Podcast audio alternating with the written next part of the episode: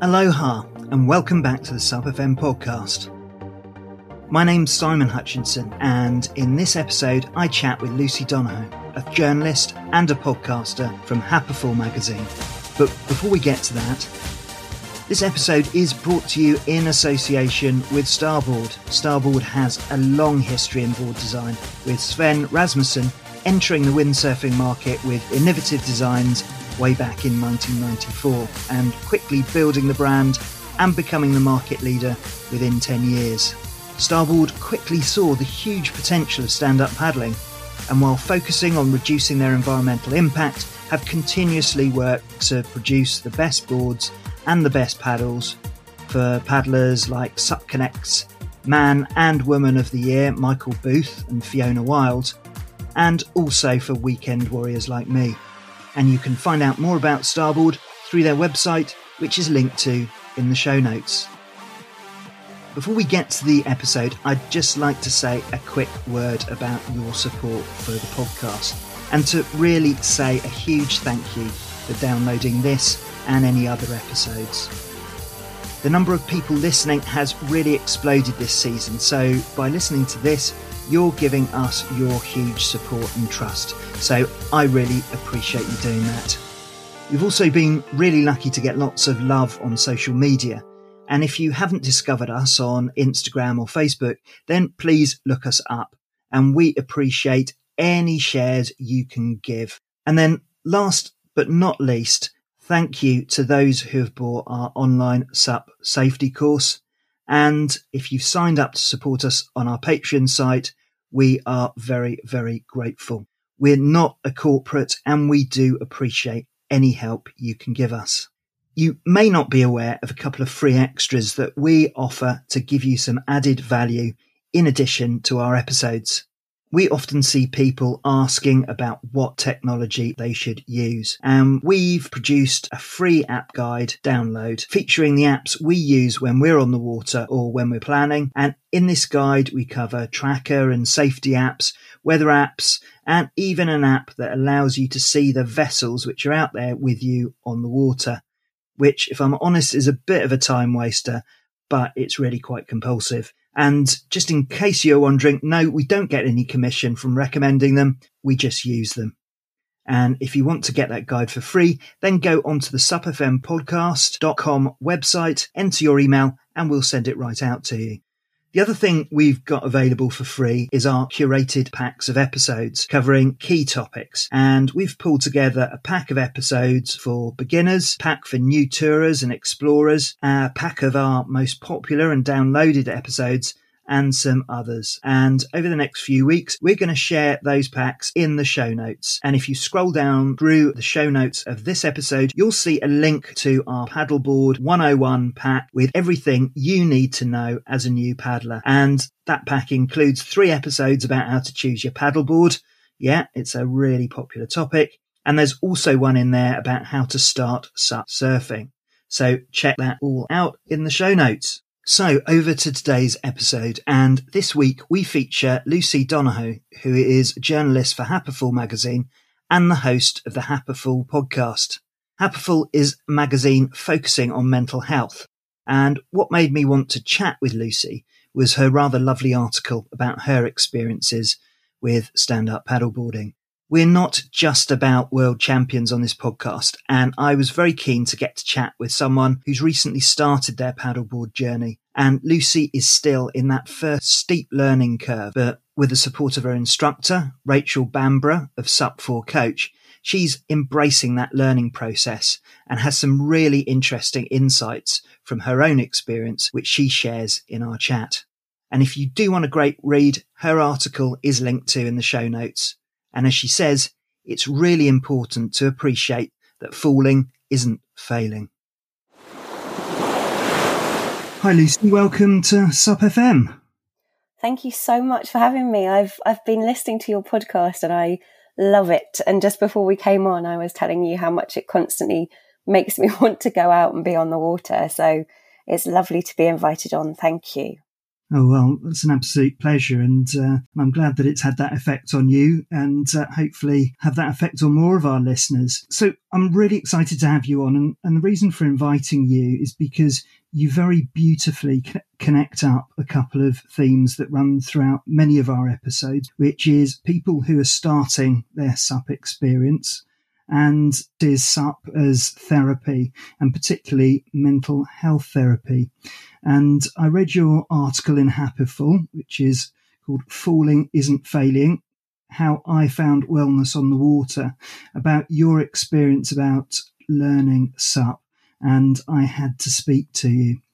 But before we get to your article and your experience, could you just tell us a little bit about Happiful and what led you to start writing f- for them and, and, and also your very excellent podcast? Thank you. That's that's really lovely. Well, I've been at Happiful now for I think it's just over three years, and prior to Happiful, I actually worked in corporate communications and PR for quite a long time, and I I live with OCD and obsessive compulsive disorder, but it had been something that I hadn't really shared with very many people, and working in quite a pressurized environment could make it particularly stressful. And with OCD, it can be very secretive. So the outside kind of iterations of it, people wouldn't see, but it would be something that I would come home and I would, I would be checking and having concerns. So I got quite poorly and I made a decision to stop working in the centre of London and stop my job to look for another one. And I came across Happiful magazine in Waitrose actually when I was doing some shopping and it was only three or four issues old. And I just thought it was great. I thought it was exactly what we needed. Some really good inspirational articles, community feel, and a real rejection of stuff like diet culture and, you know, all those horrible things. So I went on their website and had a look and they were looking for someone to work on content. I didn't really think I fit the bill because of what I'd done before, but I had a glass of wine and I wrote an application and I ended up getting an interview, which was wonderful. And in the interview, they actually said to me, How do you know about us? And counselling directory is, is the kind of foundation of Happiful magazine. And I told them that I'd used counselling directory to find a counsellor and that I had OCD. And that was the first time I'd ever said it out loud in a job environment. And we had a conversation about it. And it was almost as if it was a positive. Well, it was a positive because they're a mental health company and I got the job and, and that's how it started. So Happiful really, they really do practice what they publish. And after working in corporate communications for many years, I think it's wonderful to find a small company who really are dedicated to that mission and everyone in that company feels the same way. So that's how I came to write for Happiful. And the podcast just evolved from a conversation about not being not being defined by a mental health challenge or mental illness. So it's called I Am, I Have. And the idea is that people talk about things that make them passionate or put a fire in their belly. And they also talk about a mental illness within that context. So it doesn't define them, but it is part of their life experience. Mm. And, and, I highly recommend the podcast. Uh, we will link to in the show notes. Um, and just interesting about your comments about OCD because there seems to be a movement generally about recognizing the benefits that people are, who are not neurotypical bring to the employment market. I just wonder whether that's something or a debate that, that you've heard. I mean, certainly it um, it worked to your favour with Happiful, but are you starting to see that emerge a bit more in recent years? Absolutely. You know, I think it's I think it's a conversation that that still needs to be played out in terms of what it means to to be have a disorder and and what that means in the workplace and what that means for individuals because I think we tend to think that everybody who has that disorder would have the same type of traits. So I think a kind of individual approach to what works for people in the workplace. But I mean, certainly from my own experience as someone with OCD, I can be quite focused. So when I focus on something, I can, I can absolutely carry it through to its, its full extent. And I have other traits that are more positive when I'm in a good frame of mind that I think come as part of the obsessive compulsive disorder. I think I'm certainly very aware of my environment, aware of how other people are feeling. And, and that can, in its worst sense, be hypervigilance, which can be really damaging. But also it means that sometimes I might spot something that someone else might not. So I think being able to have a conversation about the positives, and don't get me wrong, not all mental challenges and mental illnesses come with that. And, and, everything is on a spectrum, but being able to have open conversations about what that means for you, the kind of negative end, but also what that means for you at the positive end is, is a really interesting one to have if employers are, are welcoming that. Mm-hmm. Yeah. So moving to, um, back to the article, it read as a bit of a love letter to stand up paddleboarding. because it seems that SUP has really helped you through some challenges. And I think whether people use it consciously or unconsciously for that, it is quite a common experience and one that we've talked about on the show previously, and probably one reason why it's been so popular recently. Yeah, th- it was a complete love letter to stand up paddleboarding because I think it's beautiful. I I had some really amazing experiences I have had and I continue to have, but not in the kind of traditional way of succeeding at something or finding something that's perfect for you. You know, I'm very imperfect at SUP, but it's just a very beautiful way of experiencing the water. And I live by the Thames in Hampton Court and I see the world in a different way when I'm on, on the, the board and, and trying to navigate along the river. But it was something that I started earlier on this year. I'd wanted to do it for a while, but I was waiting until I was ready. And by that, I mean I was waiting until I thought I looked like the kind of person who could put on a wetsuit and sup. And since starting sup and meeting so many people listening to your podcast, you know, Instagram, there's so many different people on Instagram that love paddleboarding. I've realized that that's just a, a complete myth and something that was in my head. But being going through menopause at an earlier stage is is what what happened for me and i was experiencing a lot of joint ache and that was tough but i i felt like i needed to do something joyful and stand up paddle paddleboarding was was what i really wanted to do. So i i gave it a go and i've not looked back.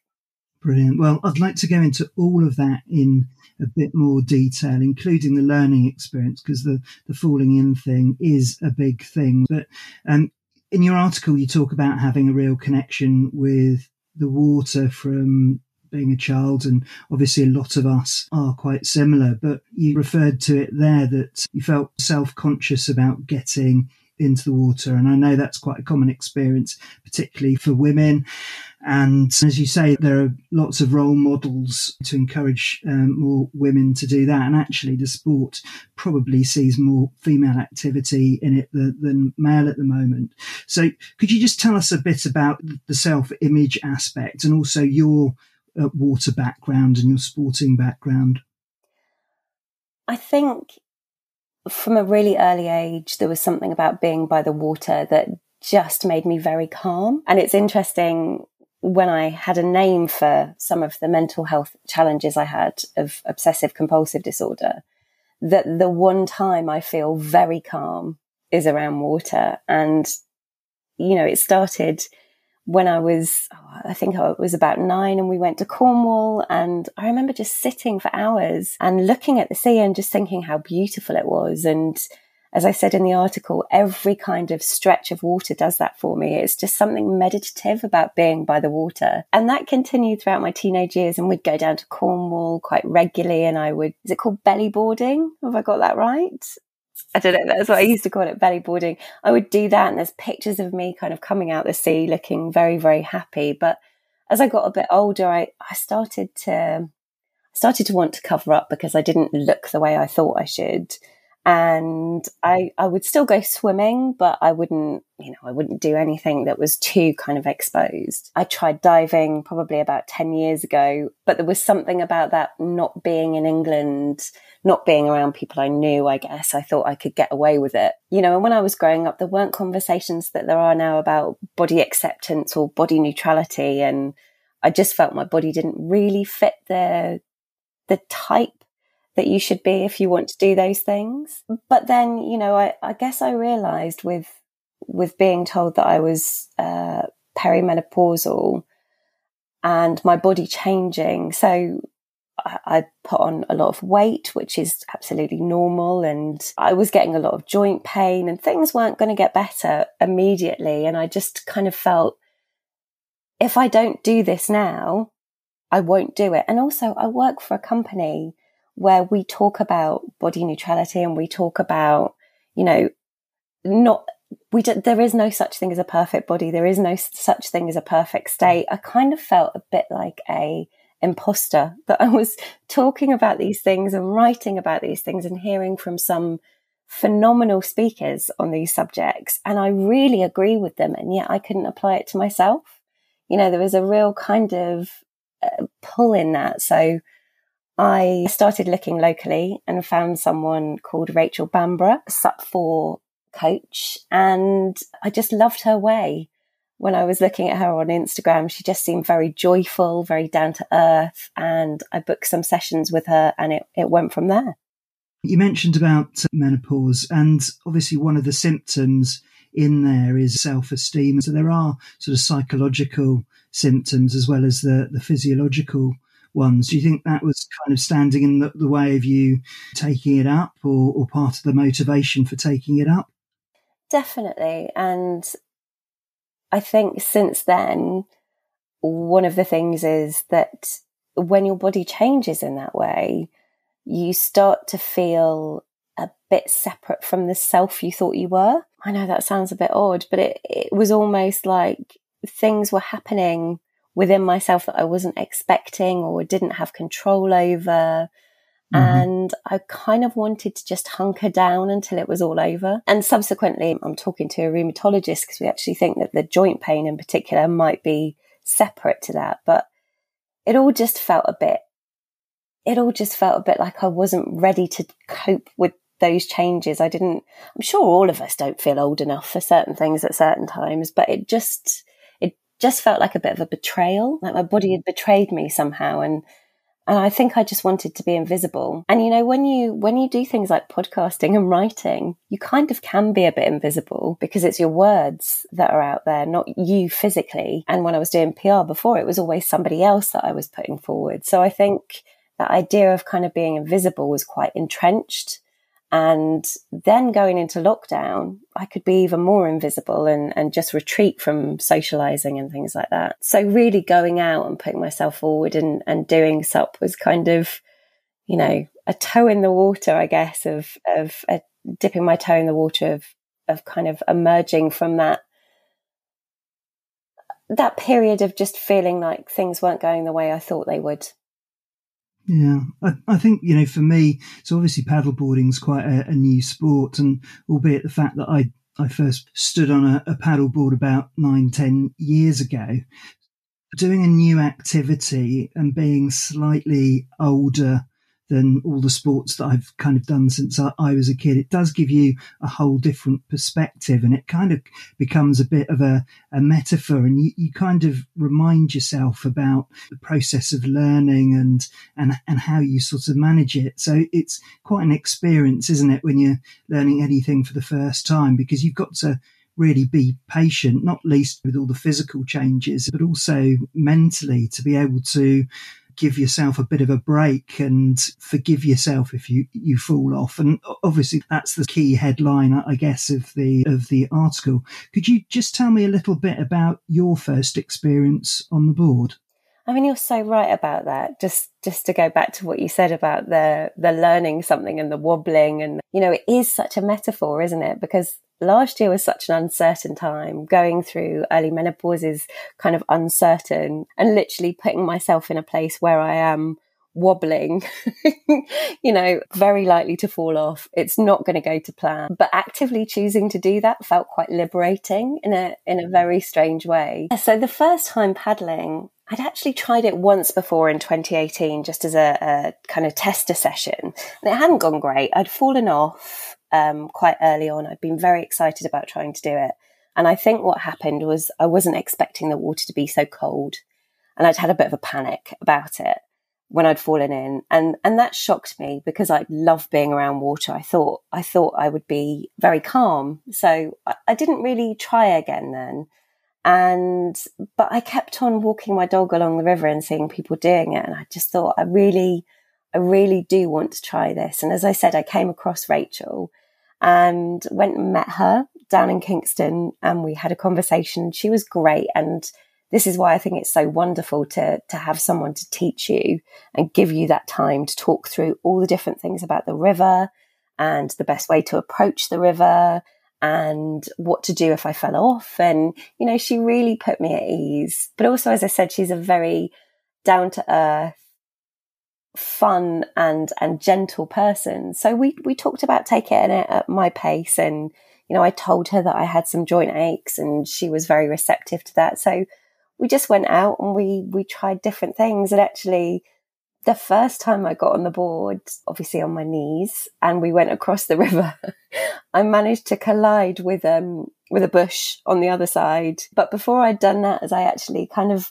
moved away from the pontoon, this this flock of geese just flew overhead as I was going across the Thames, and it was just the most beautiful kind of moment. It was really poignant and then I crashed with the the bush.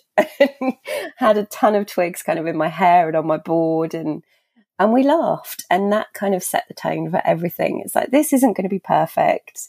I am going to mess up. I'm going to do silly things, but actually we can laugh together. And then the next time I went, I fell off the board getting on the board. So I hadn't actually gone anywhere, you know, and I've done all kinds of things, but having someone there to laugh with me and to make it all absolutely fine. You know, it's if you, if you, if you don't stand up, it's fine. If you do stand up, it's great. If you fall off, we'll practice self rescue. And that, that was just the best thing I could have had.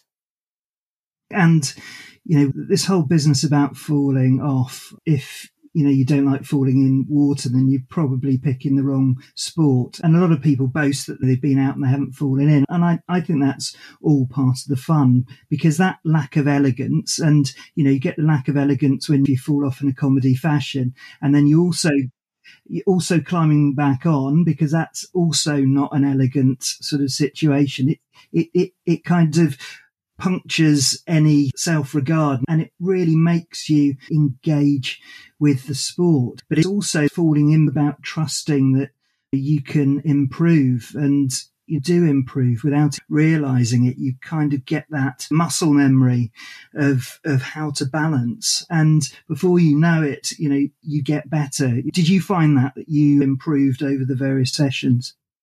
I mean, I agree with what you're saying in terms of it punctures any kind of self regard you have, but it also puts you in tune with the playfulness of it because I think we've had such a hard couple of years with COVID and everything. Sometimes it's just good to have that playfulness that we don't always have as adults, you know, falling in and literally making a splash and then, as you described, you know, kind of clambering back on the board. There's no way you're going to look elegant like that. So, you know, you just have to go with it. I have improved. I have. I still struggle with self rescue. That's something with in terms of, you know, because I get pain and I'm not really as, I'm not really as strong on my, my top half as I would like to be. And I, I would like to practice at being, but I think my mindset has improved. So if that happens, I have, I have kind of coping mechanisms. You know, I know that I've got the board is on a leash and I can swim to the side of the river and just take a moment and then start again. So I think perhaps my physical ability hasn't got better, but my ability to navigate what I would have deemed to be the worst case scenario before I started has got better. And actually, the joy of just knowing that I'm going to get out on, on the water is so is so extreme that actually nothing can kind of deter me from wanting to get out, even if I think I'm not going to be able to stand today, or today is a bad pain day.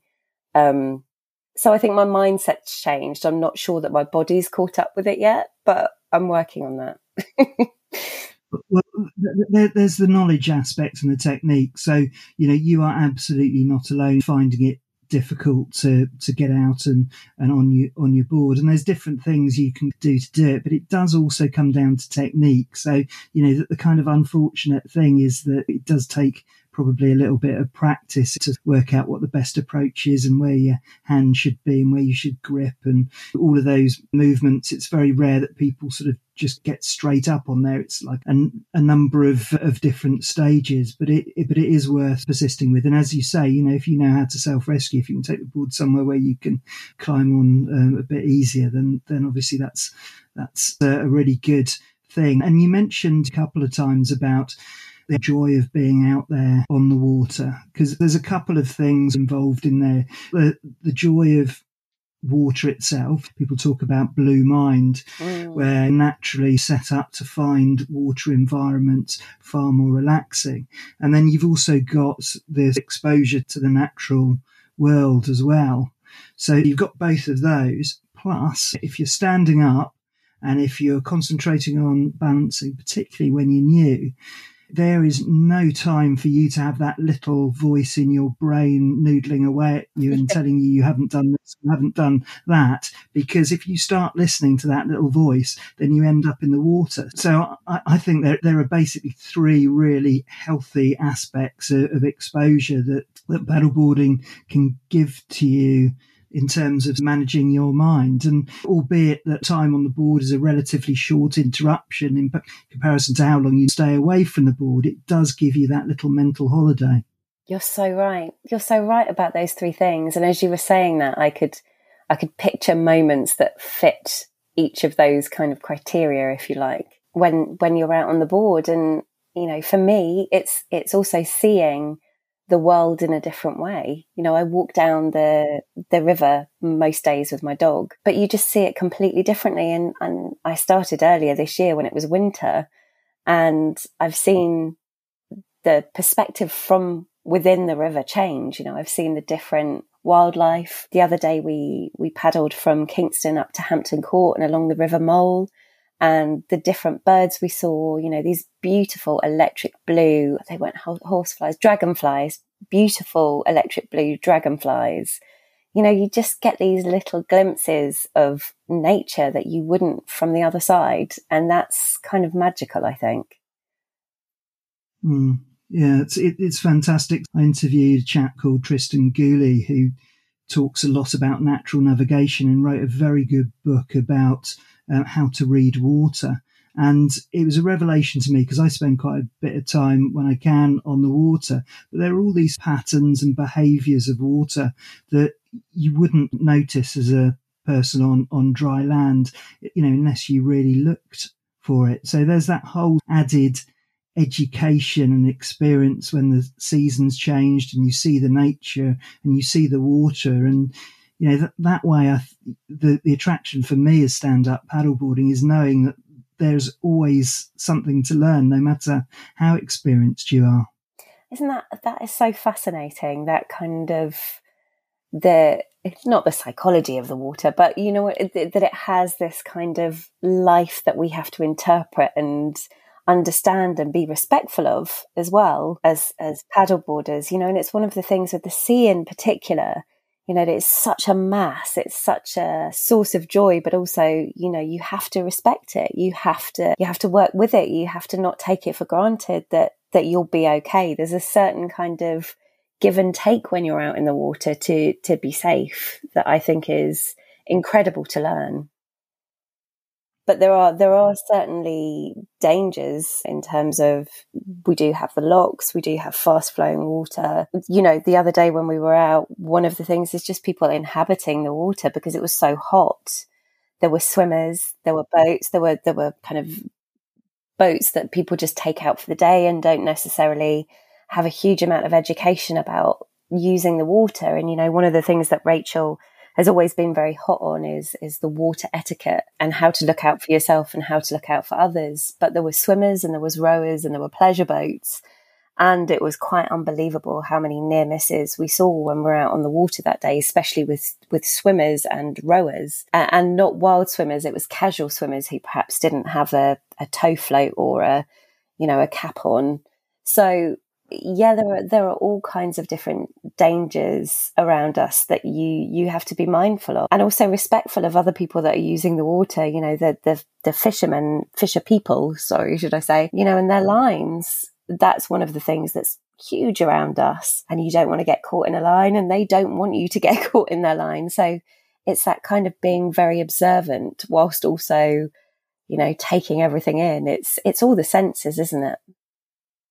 Exactly. And, and, you know, it's particularly surprising if you haven't done a huge amount of activity on the water before. It's a, it's a whole new world. I think the, the other thing which has been particularly noticeable from new paddleboarders is the sort of attention on water quality and, and littering and so on. And uh, paddleboard movements to address the plastic problem and, and pollution. How, how's your stretch of the water? Not good. It's really not good. And I was listening to your podcast with Lizzie Carr actually uh, yesterday, and I've ordered I've ordered the bucket and the picker because last time we went out on on the paddle, I was just talking about the amount of plastic bottles in the water, but also sanitary products, food wrappings. You know, everyone's coming down and they're they're sitting by the river, they're having picnics stuff's getting into the river, stuff's getting, you know, around the kind of ecosystem. And there are a lot of birds in the river, and you can just see it. You can see it all along the river and in their nests. And it's, it's really sad to see the, the general littering in public spaces where I live has really skyrocketed and there's a lot of people who are working to to mitigate that. But it's just such a sadness that we talk so much about recycling in our homes and rubbish and there's all of those different conversations. And yet it doesn't seem to extend to when we go out in nature. I, I just find that really disheartening. But on the flip side of that you know you've got people like lizzie and lots of others who are really working to not only clear those spaces, but also make a change in policy and, you know, go back to the brands who are consistently being seen in those littering spaces and ask them if they can support. But yeah, no, it's been really, really poor around us recently, and it's it, it's a real source of sadness. And and just to to say, Lizzie Carr episode, I'll link to that in the show notes. My audio on that's absolutely awful. It sounds like I'm broadcasting from a tin box. But Plastic Patrol, which is the organization she runs, has a really clever approach to this because it's not just about picking the, the stuff up, which obviously is good, but it's all about logging it via the app. And if you can do that, then what they do is they use that information to highlight that with the companies that are doing it. And Lizzie Carr is a LinkedIn influencer. She's got links with the, the government and she's involved in a couple of projects. So certainly from a, a, UK basis, you know, she has that direct approach, which, you know, potentially can help to highlight that with the companies concerned. But I know there's an international aspect to plastic patrol as well. So I'd really recommend that you download the app if you can and listen to the, the episode. Just ignore my audio on, on that one. Um, it's a great episode. You know, I didn't I didn't really notice the audio at all. It's such a great episode, and and the conversation about how Lizzie came to SUP, and also how she's gone in the direction that she is is is fascinating. Mm, yeah, no, it's, I mean, she's she's done some pretty gritty expeditions. So you also mentioned about open water swimming, and this has definitely been something that that's skyrocketed alongside paddleboarding, and there have been lots of groups set up. Um, and you mentioned that uh, you, you, had quite a lot of, of body pain, but uh, cold water, obviously, we, we, know that it's got dangers to it, but it's had a real effect on you, hasn't it? It really has, and and water generally. So I swim three times a week in the morning in a local before I start work, and it has a real impact on on how I feel, how loose I feel, how well I feel. It, it really has helped, and I I write for another magazine called the Court Circular, which is a community magazine in and around where I where I live, and we approached a lady who I was following again on Instagram who swims every single day, and during the winter she actually was breaking ice to swim um, she's a very accomplished swimmer, and I was just fascinated. I got in contact with her and asked her if I could do an interview, and she invited me to go for a swim. And she is part of the Surrey Open Water Swimmers, which is a group. And again, a bit like Rachel, in terms of people coming into the water, there's a lot of conversations about how you do that safely, you know, how you do it in a way that means that you're respectful of the water and, and what it can be like, but you're also aware of everybody else that's in the water. And I went out with her the first time and she was just amazing. So we got in and she talked to me about breath and breathing as the kind of water got further and further up my body. And she told me I would get this kind of feeling of shock, but that it would only last for a small amount of time and to keep breathing, keep breathing. And then before I knew it, I was swimming and the feeling was incredible. You know, it's a very, the river feels very different. It feels quite silky which I'm sure is the silt and everything. But yeah, we swam and there was, we have a swan near us called Sid. I believe it's because he can be a bit vicious. So Sid Vicious. So she was spotting him. So he wasn't coming too close. And yeah, it was just amazing. The feeling that I got when I got out, my skin was really tingling. You know, I felt really, I felt really well. And she was saying to me that she, it was the exact same thing. She had a lot of joint pain and was taking a lot of pills for it, but now she swims in the river every single day unless it's dangerous to do so. And her pain is really minimal, but also it does amazing things for her mood. She said her partner knows if she hasn't been for a swim and says to her, I think you should go for a swim. You know, and if you, if you follow her, her name is Juliet Turnbull. She's on Instagram. You can just see how joyful it is for her. You know, she absolutely loves it.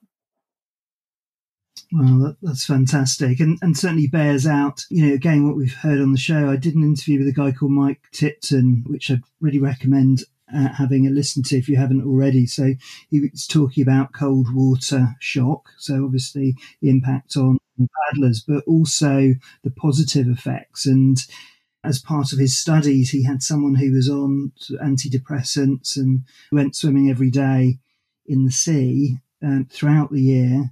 And in the end, you know, obviously with doctor support and approval, is up coming off her antidepressants.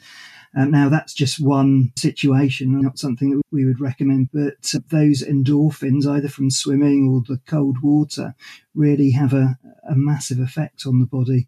And uh, I did it throughout the winter. And the only day that I didn't do it was when the, the ice got about two inches thick. So I couldn't sort of break it through.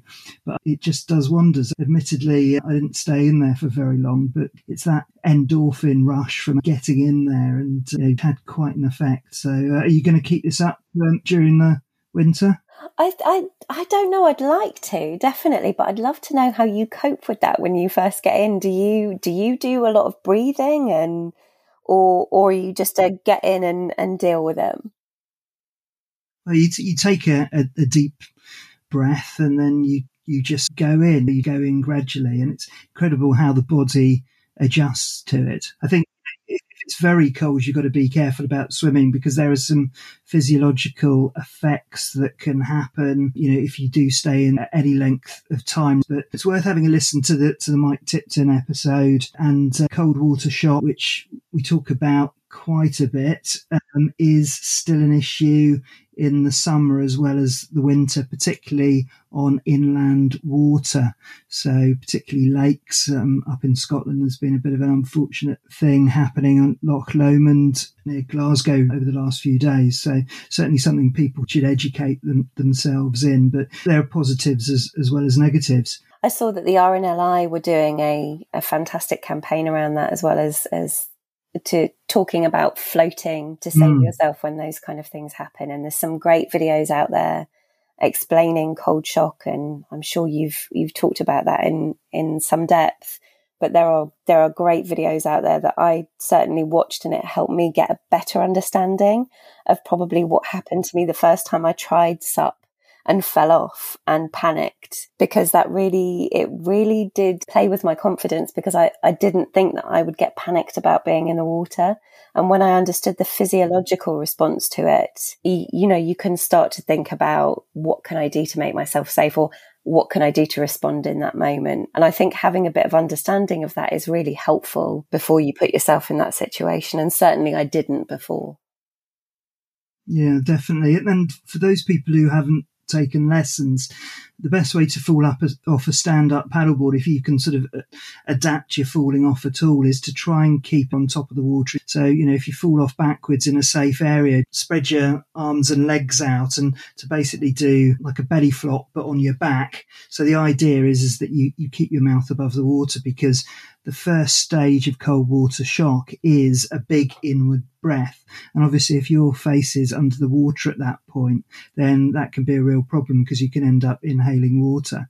And, and as you said, the RNLI campaign is float to survive. So it's just a question of giving yourself time to get past that initial breathing thing. And then you can, you can paddle or swim to your paddleboard and, and climb on. But yeah, it's, it's been a big problem this year, I think, but the more we can talk about it, the better, I think. And, and, Lucy, just moving on from that, you also tried a bit of SUP yoga. Now, this is an area of SUP which I, I haven't done. I, I would imagine that it's a kind of way of of making you keep your position very, very carefully because you've got real um, problems if you're cheating in any way. Is that right?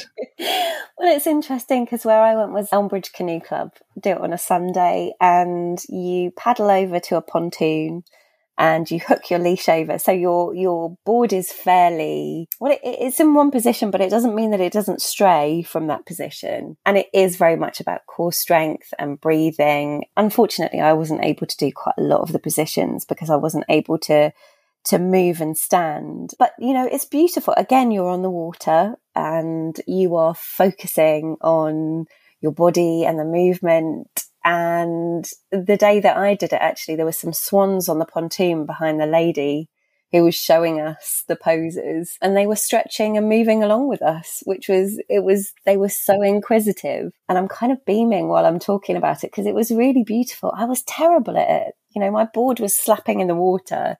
There were other people around me who looked so serene and, and like it was second nature. But, you know, you have to give these things a go, I think. And it was still a lovely experience and I would still do it again, but it was definitely something that I was shocking at. but that's not that's not a reason not to do it. Exactly. And there's never a bad day on the water, is there? You always get something positive out of it. And I got to lie down on the board afterwards. there you go. There you go. That that meditative experience there. Maybe a little maybe a little kip. A little lie down, yeah. So, obviously, in your capacity as a writer for Happiful magazine, what sort of advice would you give to women or men who think that paddleboarding's beyond them? I think if you want to give it a go, please do it because you will enjoy it. you might not be brilliant at it. Find somebody who you can go out with who can adapt their teaching style or adapt the way they work with you to you. Because I think one of the best things you can go out is with some, one of the best things you can do is go out with someone you trust in the first instance. Get the basics and feel supported. And I know there's a, a cost attached to that.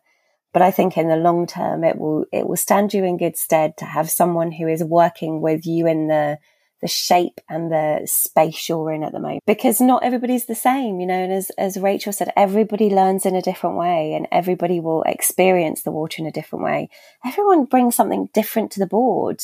You know, people are doing it for different reasons or, you know, it might just be a fun day out for someone. For me, it was, you know, it was something I really wanted to do and I needed to do.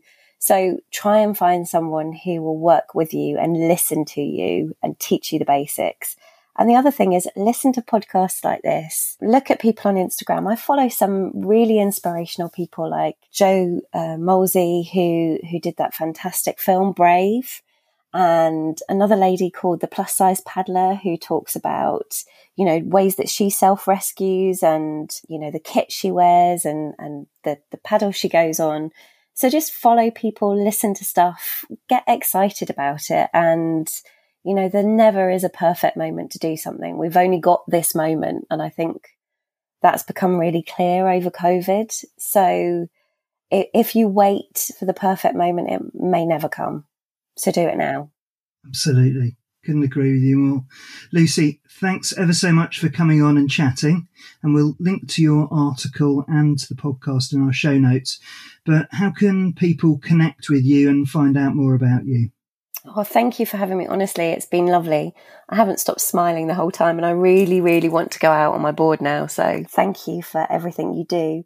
So, I work for Happiful magazine. It's happiful.com. You can also download the free Happiful app where you can read all the articles. And also, if you are looking for mental health support, you'll be able to find peer support groups on there as well as counsellors and life coaches. So do download that. It's free. The podcast is I Am, I Have. We've got five seasons um, on a little break at the moment, but it will be back later on this year. And on Instagram, I'm at Lucy Views, and I'd love to hear from you. Brilliant. Thanks so much, Lucy, and look forward to seeing you on the water at some point. Oh, that would be lovely. Thank you.